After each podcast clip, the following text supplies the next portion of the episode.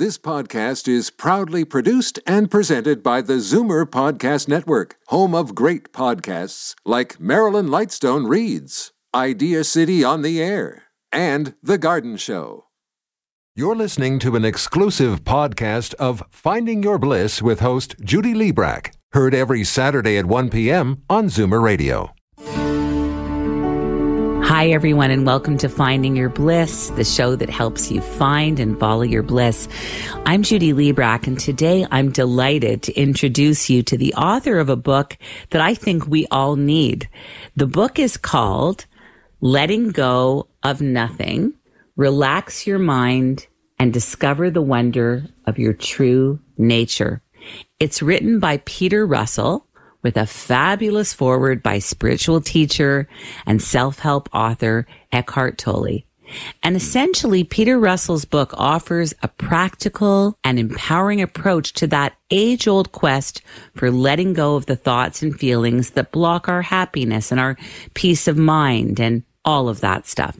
And on a personal note, I have to tell you that this book has had a huge impact on me in the last couple of days, where I've realized that not only does Peter Russell offer guidance and inspiration, but in his book, he really teaches you how to free your mind from much of the suffering that we cause for ourselves. There's a wonderful chapter in the book as well on forgiveness and the recognition that we can't control everything. And in fact, sometimes we can't control anything at all. The book also teaches you how to let go, let in, and let be. And as the quote early on in the book says, if you let go a little, you have a little peace. If you let go a lot, you have a lot of peace. And if you let go completely, you have complete peace. And that was said by Ajahn Chah. Let me tell you a little bit more about Peter Russell before we meet him. Peter is a leading thinker on consciousness and contemporary spirituality. He actually coined the term global brain with his 1980s bestseller of the same name, in which he predicted the internet and the impact it would have on humanity. He's the author of 12 other books, including Waking Up in Time, From Science to God, and his most recent Letting Go of Nothing, relax your mind and discover the wonder of your true nature. He has studied theoretical physics, experimental psychology, and computer science at the University of Cambridge and meditation and Eastern philosophy in India. And in the 1980s, he pioneered the introduction of personal growth programs to corporations. His mission? To distill the essential wisdom on human consciousness found in the world's various spiritual traditions and to disseminate their teachings on self-liberation in contemporary and compelling ways. And he does all of this in this slim, sleek, and beautiful little book. Peter Russell, welcome to Finding Your Bliss. Lovely to be with you, and thank you for that introduction. Of course. it makes me feel, ah, that's me. You've done all of that. You have. Peter, can you speak about why letting go is so important and what it can do for you when you're able to achieve it? Ah, yes. One almost has to look at the opposite of that is why is holding on so disadvantageous? You know, when we hold on, we create tension in ourselves.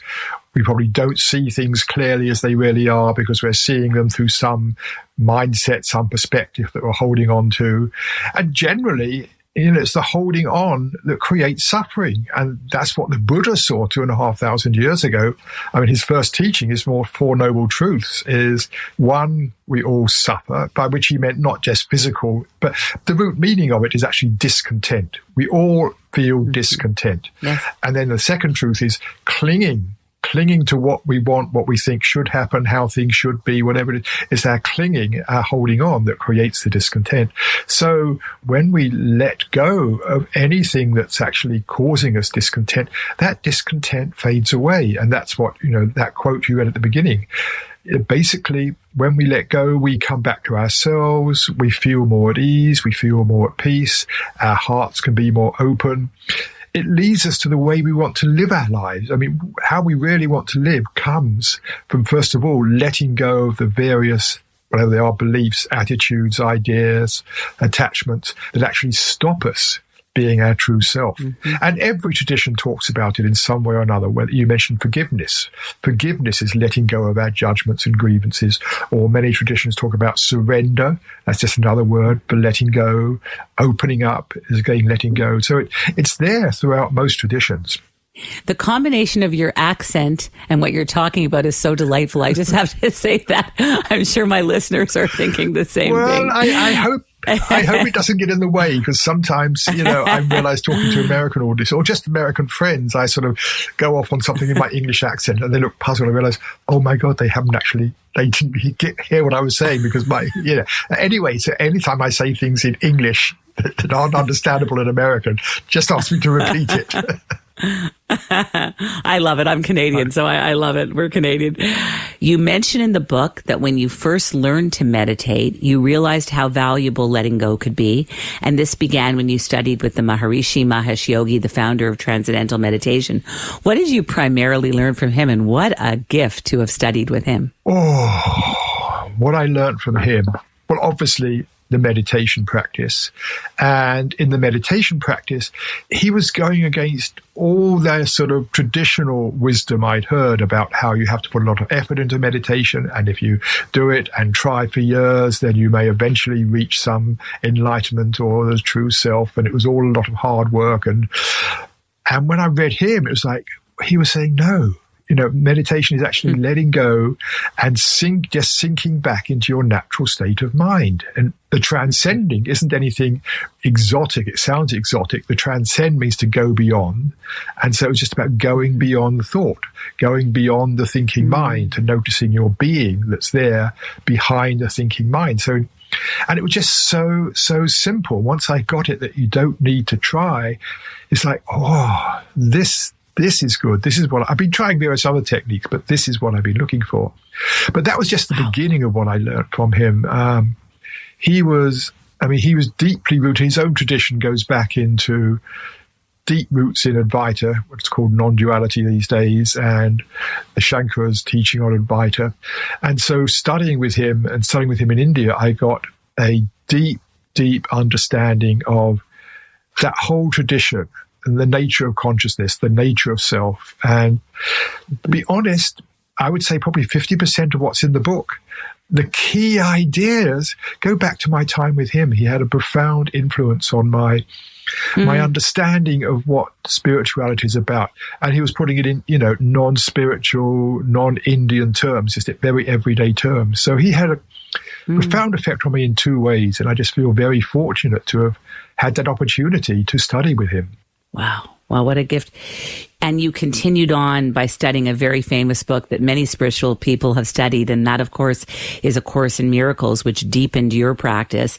And then you also became familiar with the Buddha's teaching, who really shows us that holding on to our attachments to what will make us happy is the primary cause of suffering, which you say in the book, and that we can free ourselves from suffering by letting go of grasping, letting go of our ideas of how things should be.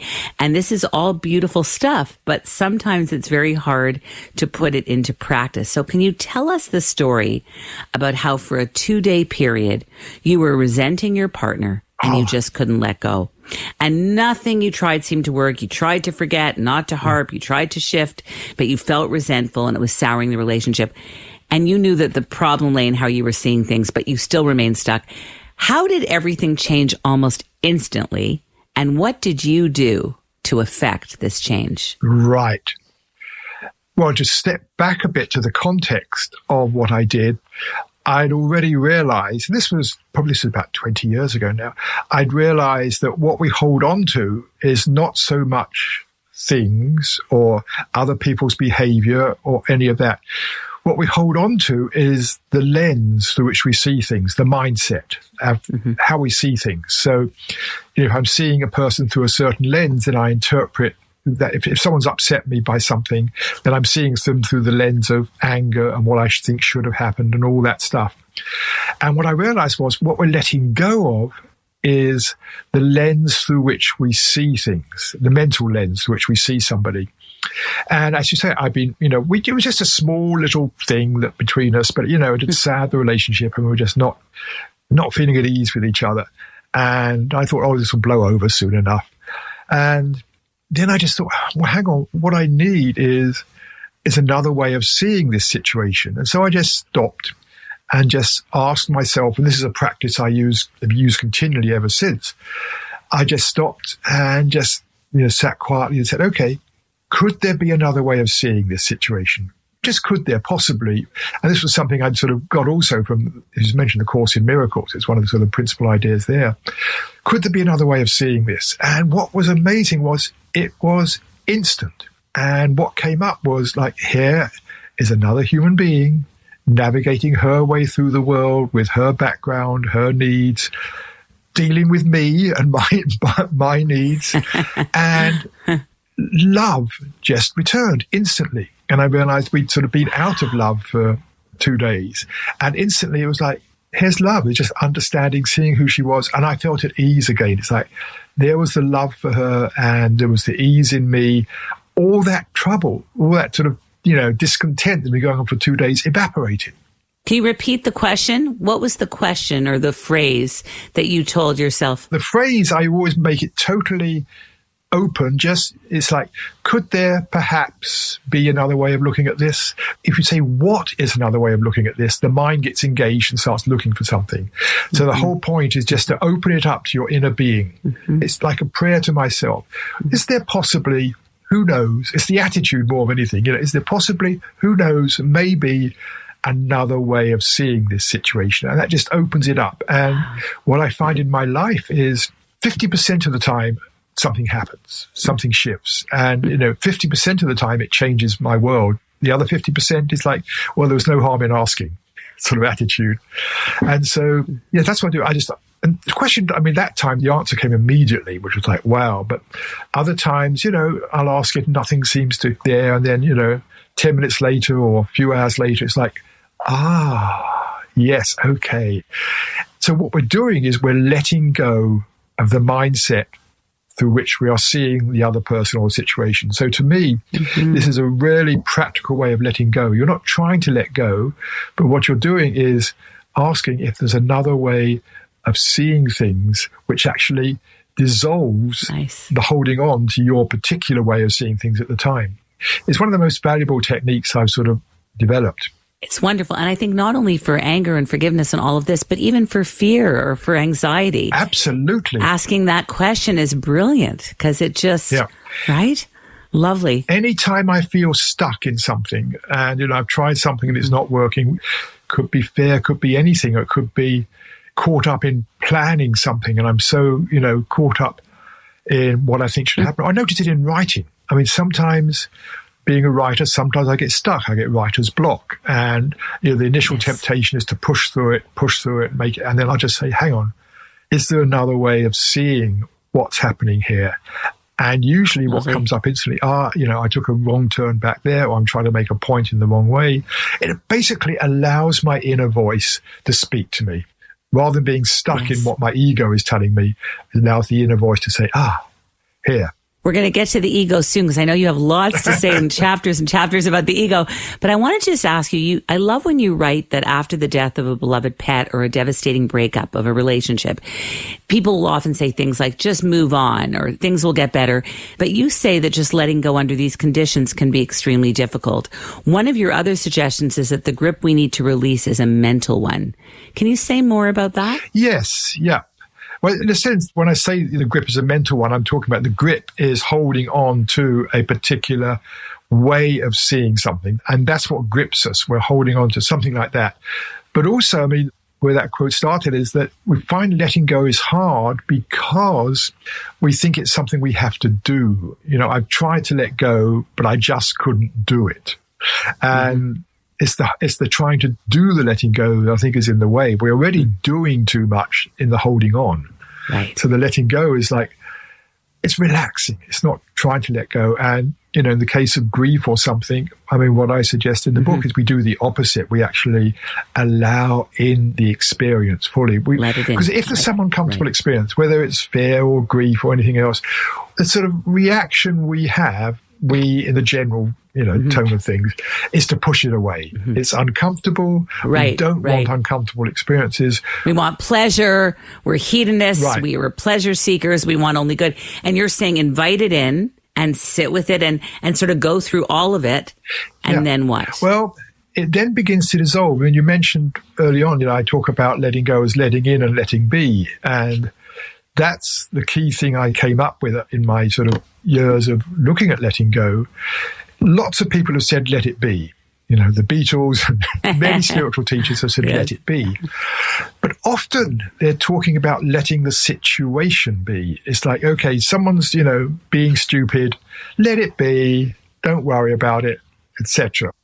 But there's another way of letting be, which is letting the experience be. So if someone's being stupid and I'm feeling irritated, is about letting the irritation be, not trying to get rid of the irritation or push it away, actually open up.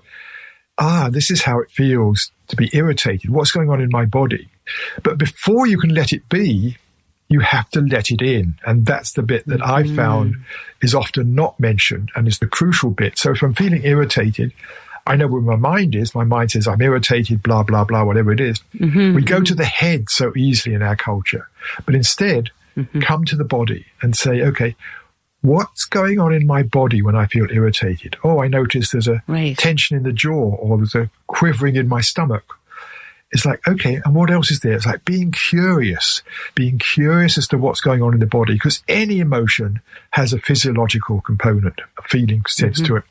And what happens as you let it in and then just allow it to be, I find almost invariably it begins to soften because you're giving it attention.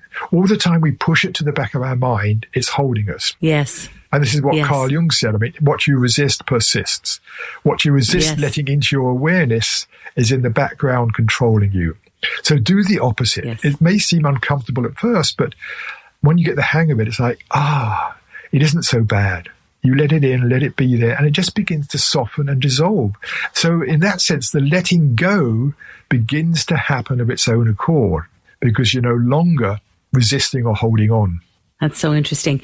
The title of your book is Letting Go of Nothing. What does nothing in the title mean? How can we let go of nothing? that comes back to the mindset bit. What we're letting go of, as I said, is the mindset, the lens through which we see the world. And we don't see the mindset. We don't see the lens. It's not a thing in our world. I mean, to give you an analogy often used, it's like if you're wearing blue tinted spectacles, hmm. you see the world with a blue tinge. But you don't see the spectacles. The spectacles are what you hmm. see the world through. So the spectacles themselves are not a thing in the world that you see. They're not a hmm. thing. They're just something that colors the things you see.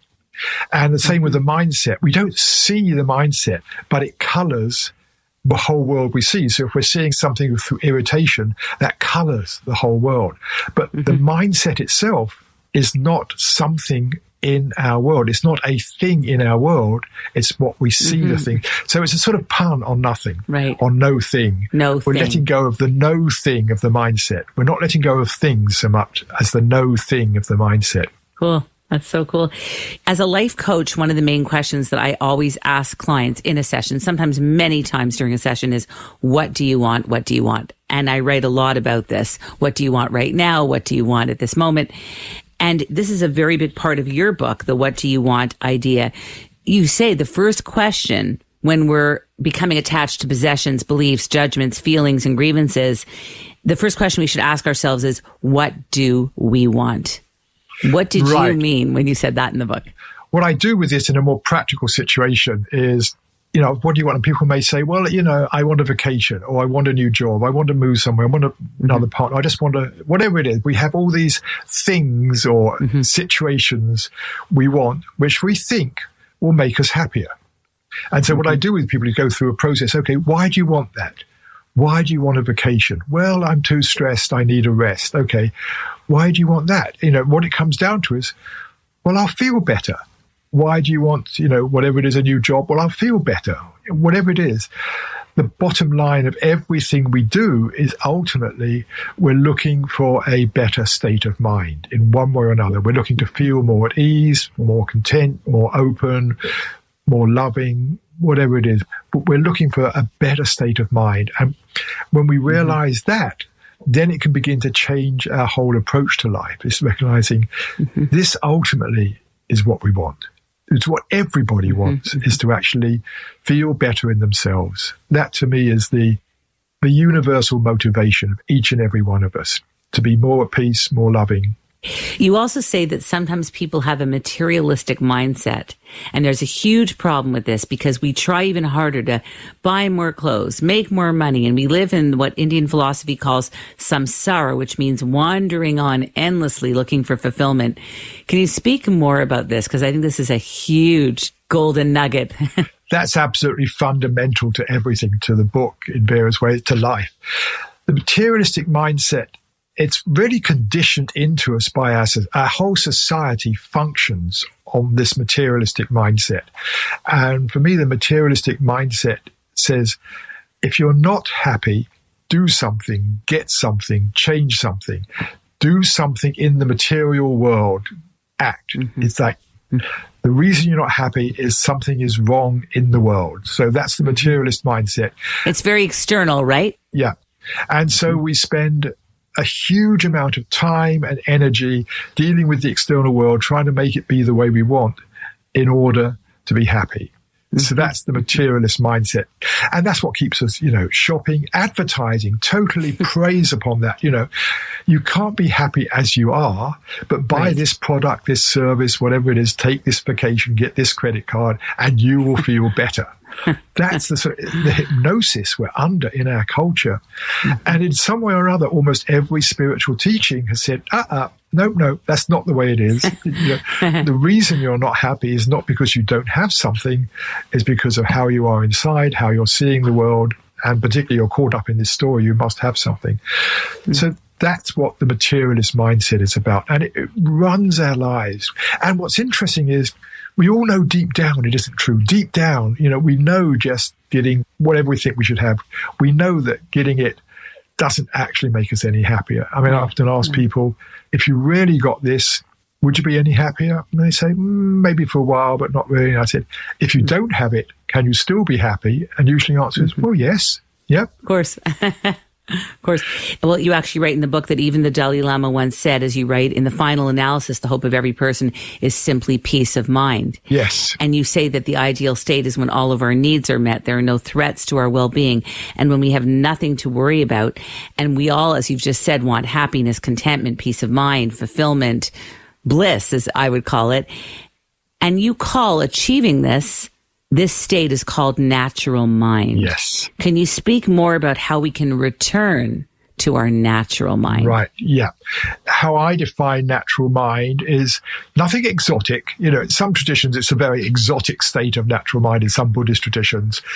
For me, it's just how we are when we're not caught up in worry, excitement, planning, fear, whatever, all these things sort of dull the mind or grey it out in a way. And when we're not worried or whatever it is, anxious or caught up in something, how do we feel? We mm-hmm. feel at ease. We feel contented. Mm-hmm. And that's all it is. You know, it's a sort of thing where, you know, you're watching you know, the common thing of wonderful sunset or just being in the woods looking at trees or whatever it is when we're not actually worrying about anything, how do we feel? We feel good. It's simply that. It's that natural quality of feeling good when we stop all the other stuff that gets in the way. I say it veils this natural state of mind. Mm-hmm. So it's mm-hmm. something we all know, mm-hmm. but it's all our thinking about stuff, our worrying takes us out of it. You see, the natural mind for me is a state of contentment. That's its characteristic. Mm-hmm. We are content. There's nothing we're missing, nothing we're worrying about. So all our thinking paradoxically creates discontent. Almost everything we think about, not, not absolutely, but so much of what we think about, did I do the right thing yesterday? What's happening? What am I going to say tomorrow? Blah, blah, blah, blah, blah. It's all creating discontent. And so it's mm-hmm. all getting in the way of our feeling a natural mind. And that's not to say, you know, there's times thinking is really important what makes us human. It's really valuable to think about things and work things out and plan things. But, you know, a lot of the time it's just, it's not necessary. It's a waste of time and it's just creating more, more discontent for us unnecessarily. Mm-hmm. It's just a lot of mental chatter.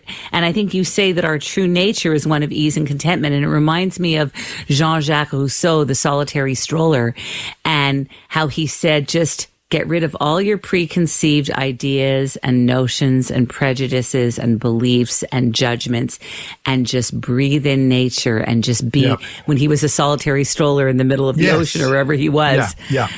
Can you speak to that idea? Well, yes, the way I approach it, I mean, it's hard to get rid of everything like that and stay having got rid of it because they keep coming back. These things, right. for most of us, maybe not for him, you know, and for some people, no, but for me, they keep coming back. I just talk from my experience. right. But the point is, we can step out of them in the moment. And so the practice that I do, and I recommend to others, is almost many times a day, whenever I think about it, is just to pause, pause my thinking. Is just wherever my mind is, whatever's going on, mm-hmm. just to pause mm-hmm. it and in that pausing, two things happen. One, I begin to feel at ease because there's a background tension which comes in with a lot of our thinking. So when I pause mm-hmm. a thinking, it's always a sense of, ah, thank you. Here I am. Yes. I've come home again. Yes.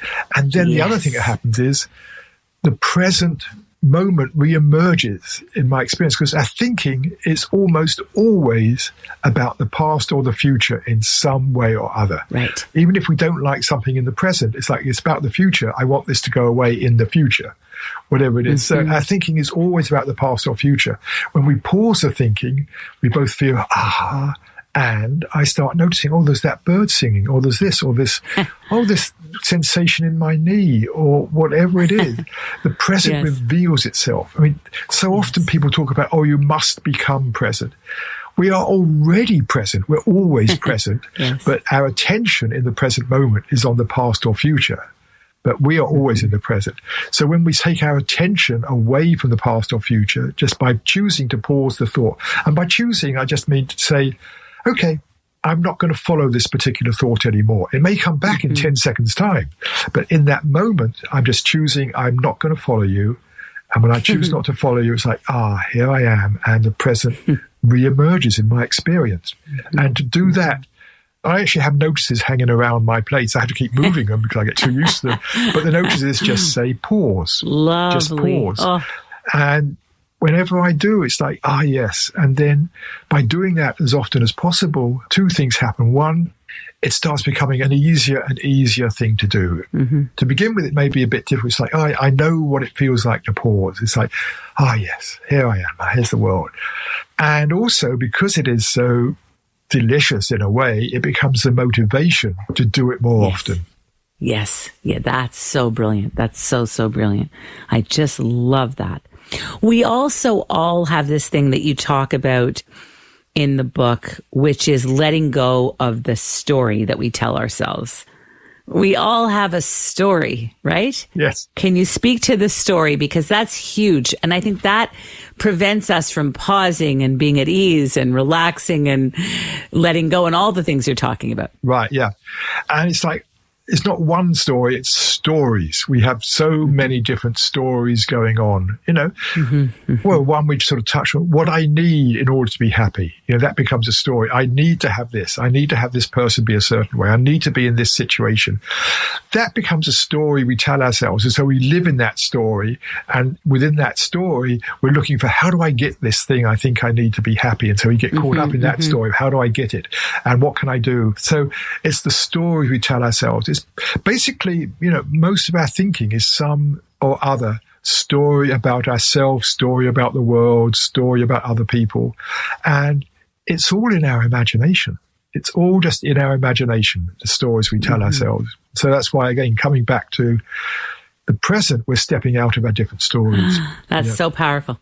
One of the best ways to let go of those stories is just to quiet the mind and really learn how to meditate. We're going to find out all about how to do that after this short commercial break. We'll be right back, back in a moment. Finding Your Bliss is brought to you by Create, Canada's leading fertility center for over 25 years. Create is here for anyone struggling with infertility or in need of assisted reproductive technology to have children. Create is about cutting edge science from highly skilled doctors. In unprecedented times like these, Create is about ensuring the safety of all patients and staff. Create has made important changes to protect you by ensuring social distancing, wearing masks, as well as screening before entering. So, what about the bundle of joy that you've been hoping would come into your family? Create Fertility Center is here for you. Visit createivf.com to keep up with the latest changes and learn about Create Fertility Center's comprehensive care for every fertility journey. Keep safe and healthy during these challenging days, remembering that life is about moments that we create together.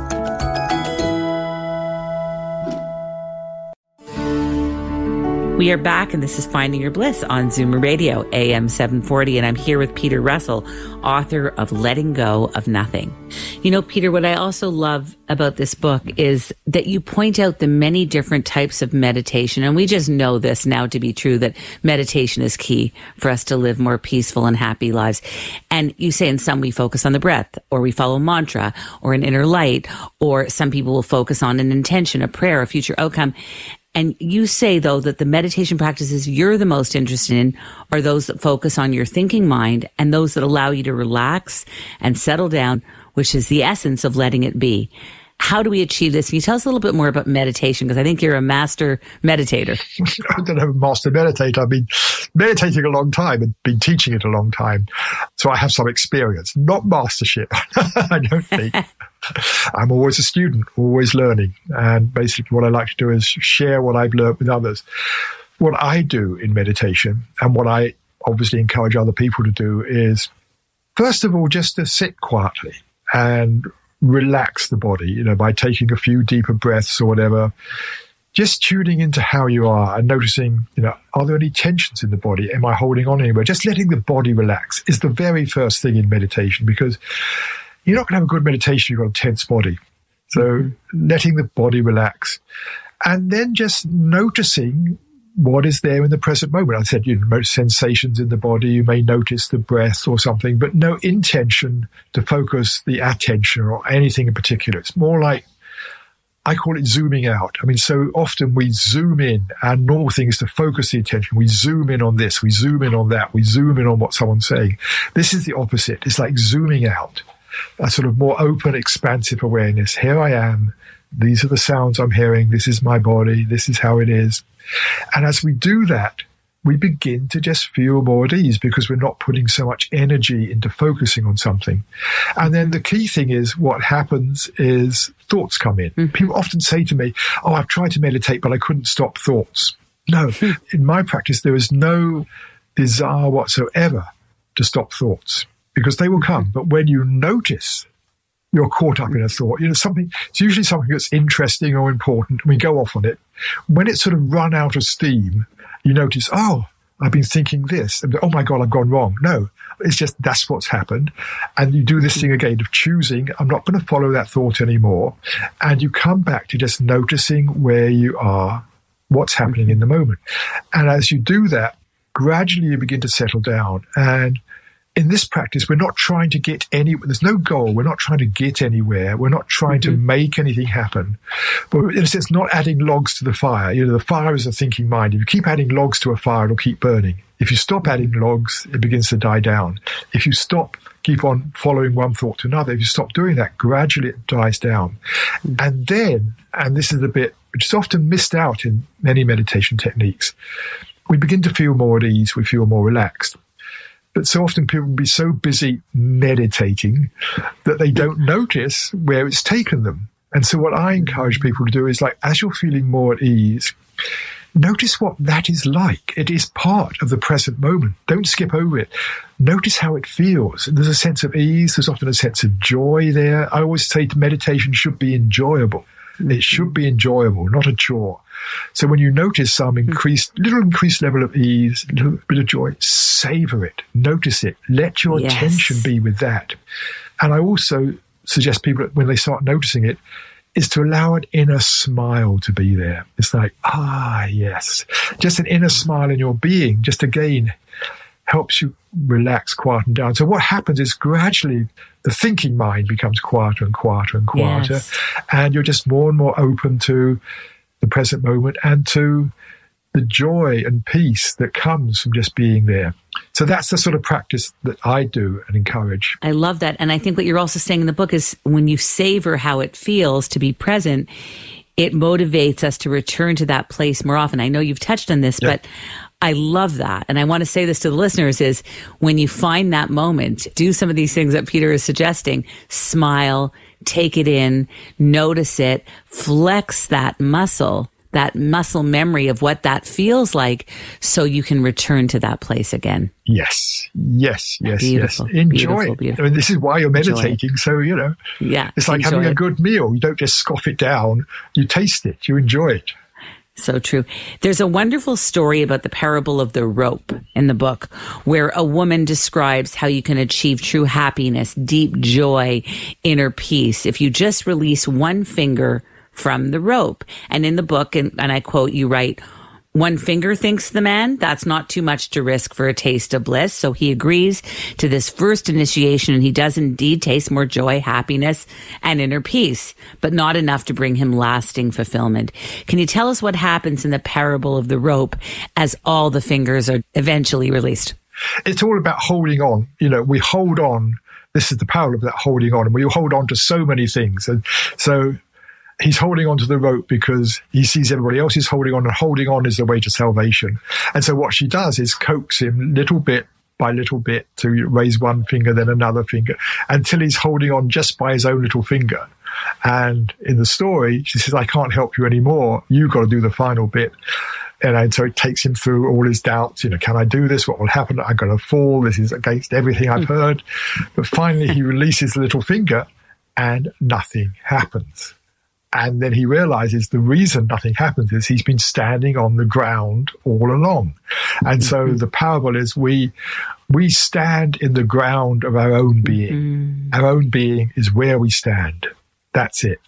And all our holding on is holding on to all these things we think are going to help us. When we let go, it's like, you know, that initial quote we started with, you find when you let go completely, let go of all the fingers, you find complete peace. And so really it's a parable about that. You let go a little, you find a little peace, let go a lot, you find a lot of peace, let go completely, you find complete peace because you drop back into your own inner ground of being. Mm.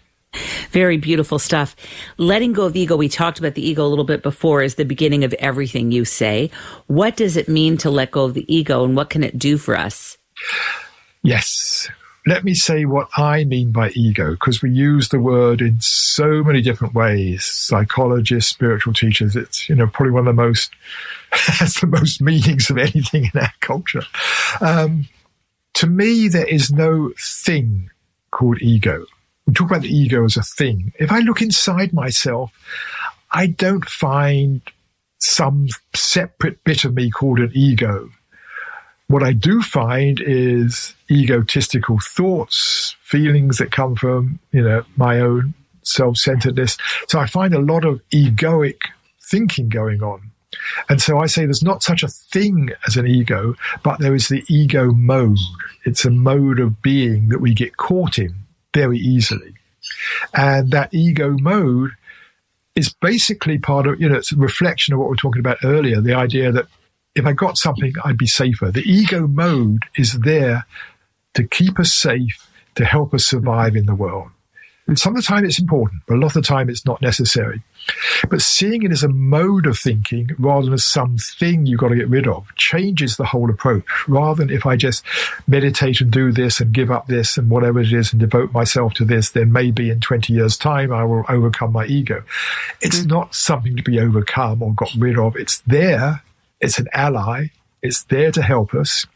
Mm-hmm. And 90% of the time it isn't helping us. And hmm. so when you see yourself being caught in this egocentric way of thinking, again, we can choose to pause it. There and then we say, okay, I'm not going to follow you anymore. We can just choose to pause it. It'll come back, but we can just choose to pause it in that moment. And so rather than seeing, you know, we have to overcome defeat, get rid of the ego, it's more we can step out of ego a hundred times a day. And when we step out of ego, again, it comes to this thing we were talking about earlier about that sense of, ah, yes, I'm released from that tension. That hold, that Yeah. So it's something we can choose to step out of. So we are letting go of ego many times a day. And gradually, gradually, it becomes a more common way of being.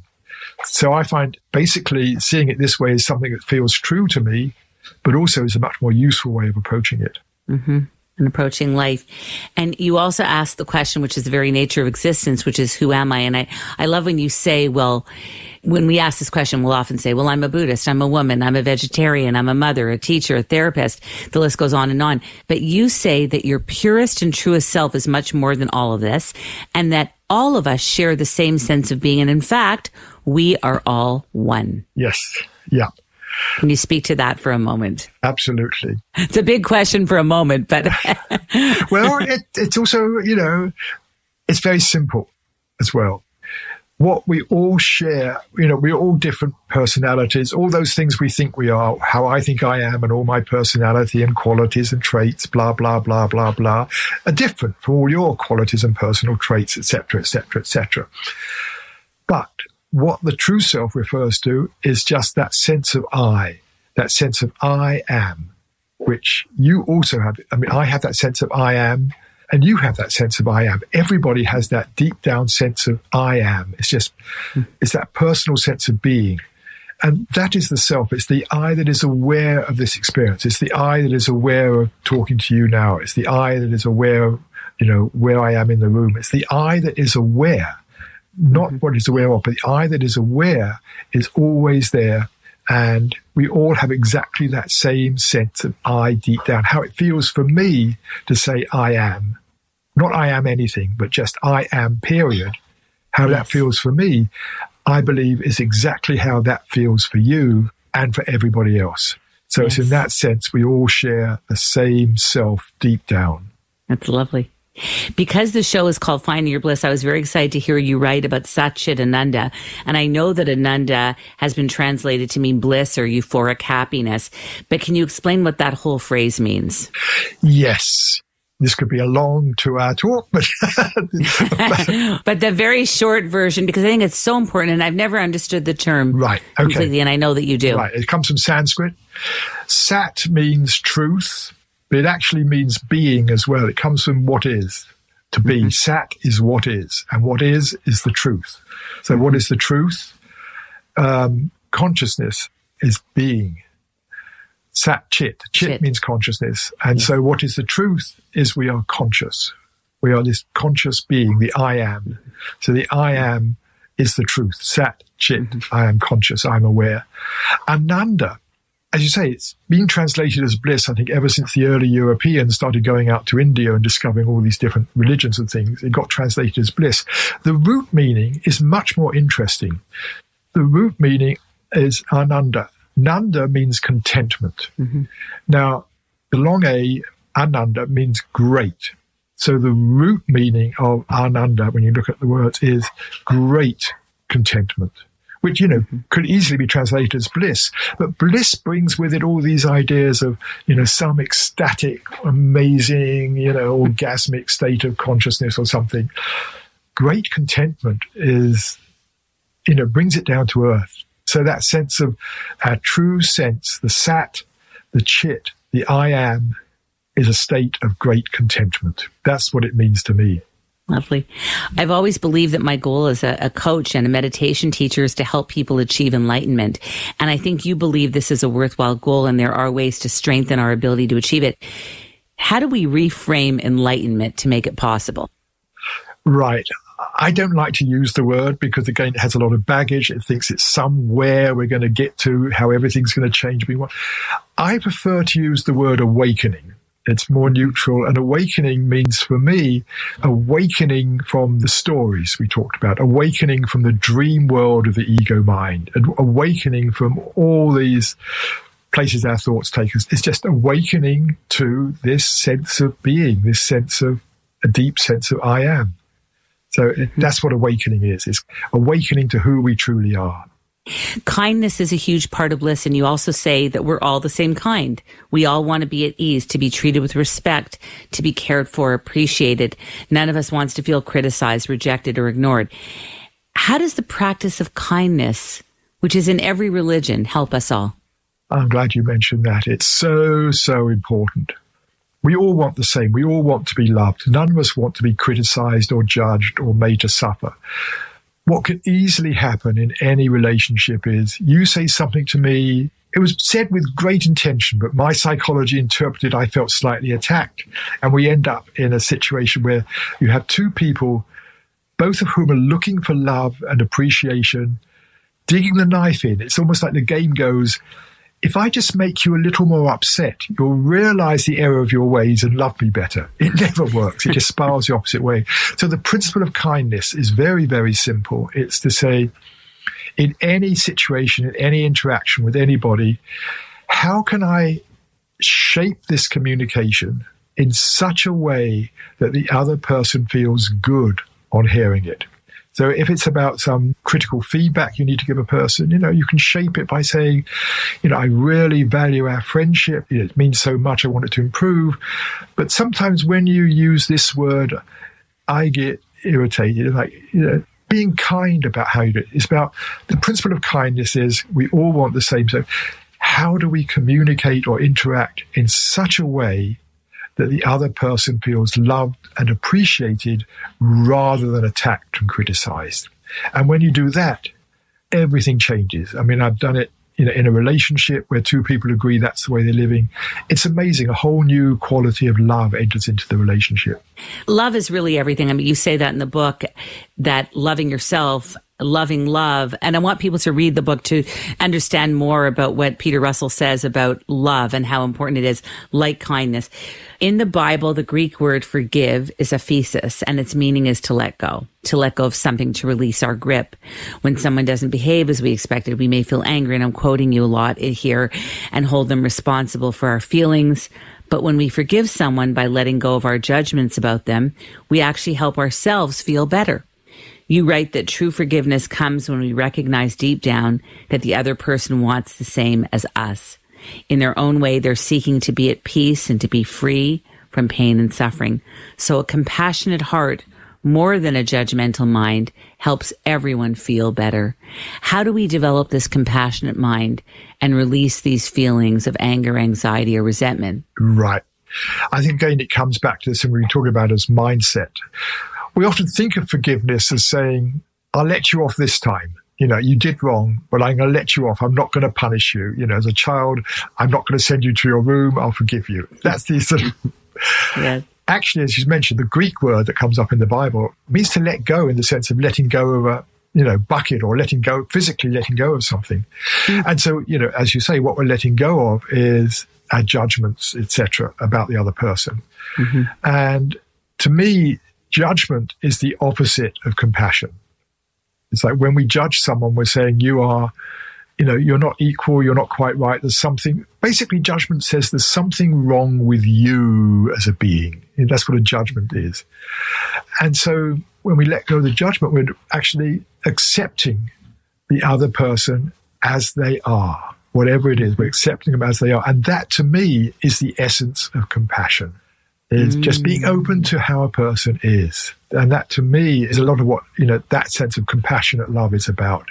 Again, it's not trying to create any particular state or attitude. I've got to be compassionate. How do I do that? I've got to actually do this and think about this and I've got to practice being compassionate. No, no. In all of this, in all of what we've been talking about, it's the opposite. It's taking away the blocks to a natural quality that is there. We are all naturally compassionate. We all mm-hmm. are. But then when we That's get true. into judgments and things, that veils or overshadows that natural compassionate nature.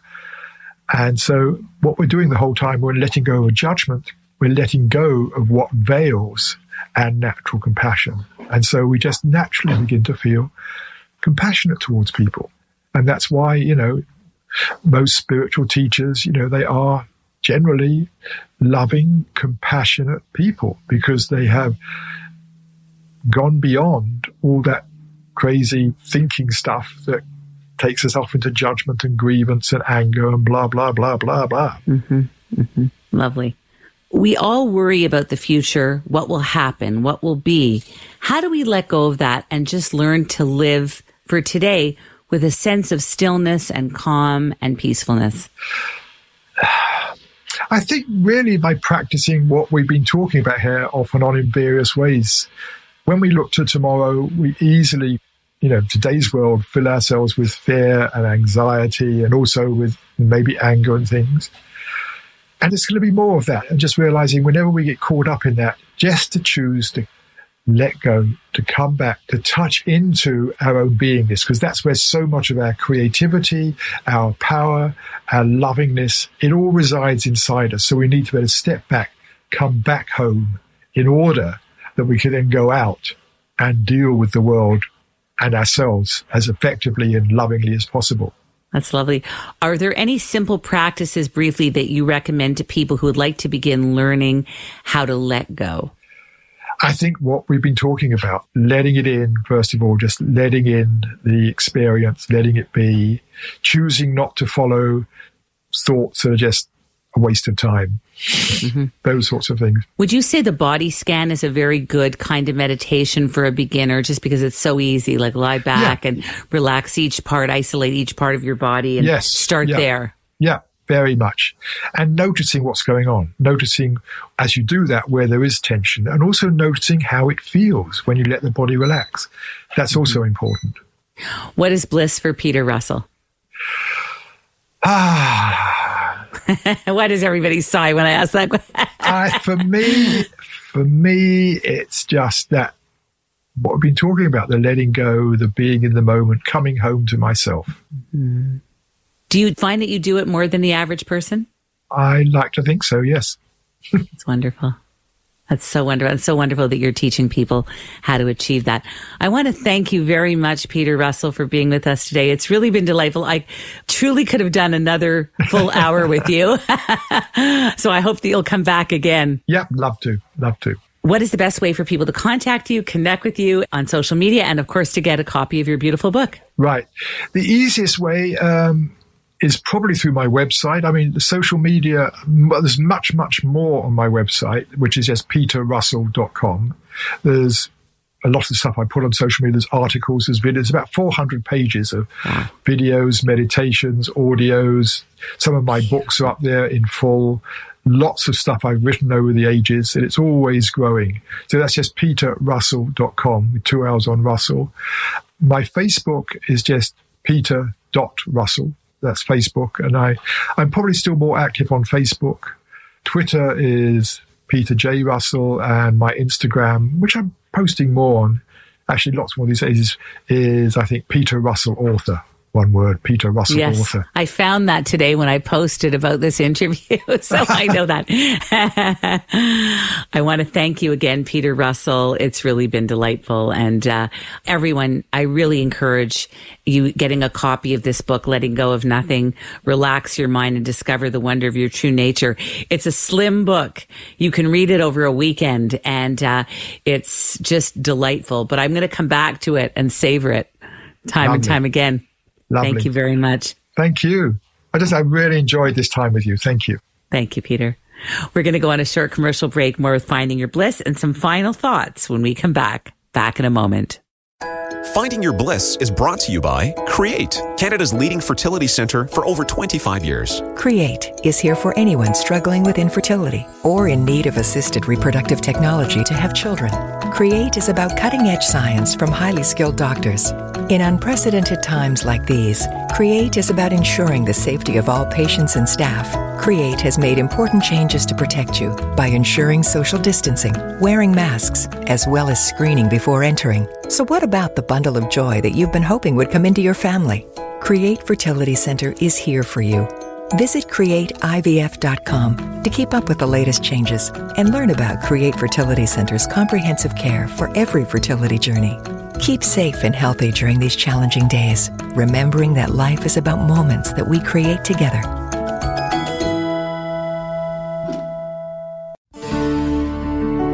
Hi, we are back, and this is the show Finding Your Bliss on Zoomer Radio, AM 740, FM 96.7. And my final thoughts for you are to have this book, Letting Go of Nothing on your bedside table. And because it's so slim and sleek and the chapters are so short and sweet, you can actually read a different chapter every night to deepen your understanding of meditation and letting go and letting be. Each week, we spotlight a fantastic person on finding your bliss, whether it's a celebrity or an author. And we often feature a singer, songwriter, or a musician on the show. If you're a singer, please reach out to us. And if you're an author, artist, yoga, meditation, or mindfulness expert, or really anyone who has found and is following their bliss, we would love to hear from you. Also, what did you love about today's show? Are there any guests or topics you would like us to feature on Finding Your Bliss? Write to us at fyb at findingyourbliss.com. I'm also a life coach. If I can help you in any way, let me know. You can reach me and contact me at Finding Bliss.com slash coaching. I'm also on Insight Timer, the number one free meditation app. And all you have to do is search up Judy Librach. And of course, you can always follow us at the Bliss Minute on Instagram and Facebook. I would like to thank our wonderful guests for being on the show today. Thank you to Peter Russell. Also, thank you to Mag Ruffman, Siobhan Kiley, Lauren Kaminsky, producer and audio engineer Naira Amani, associate editor and video editor Sierra Brown Rodriguez, audio producer Faz Kazi, and everyone here at Zoomer. And of course, a big thank you to our sponsor, the Create Fertility Center. For everyone here, I'm Judy Librach, reminding you all to let go, let in, and let be, and take one step closer to finding your bliss. This podcast is proudly produced and presented by the Zoomer Podcast Network, home of great podcasts like Marilyn Lightstone Reads, Idea City on the Air, and The Garden Show.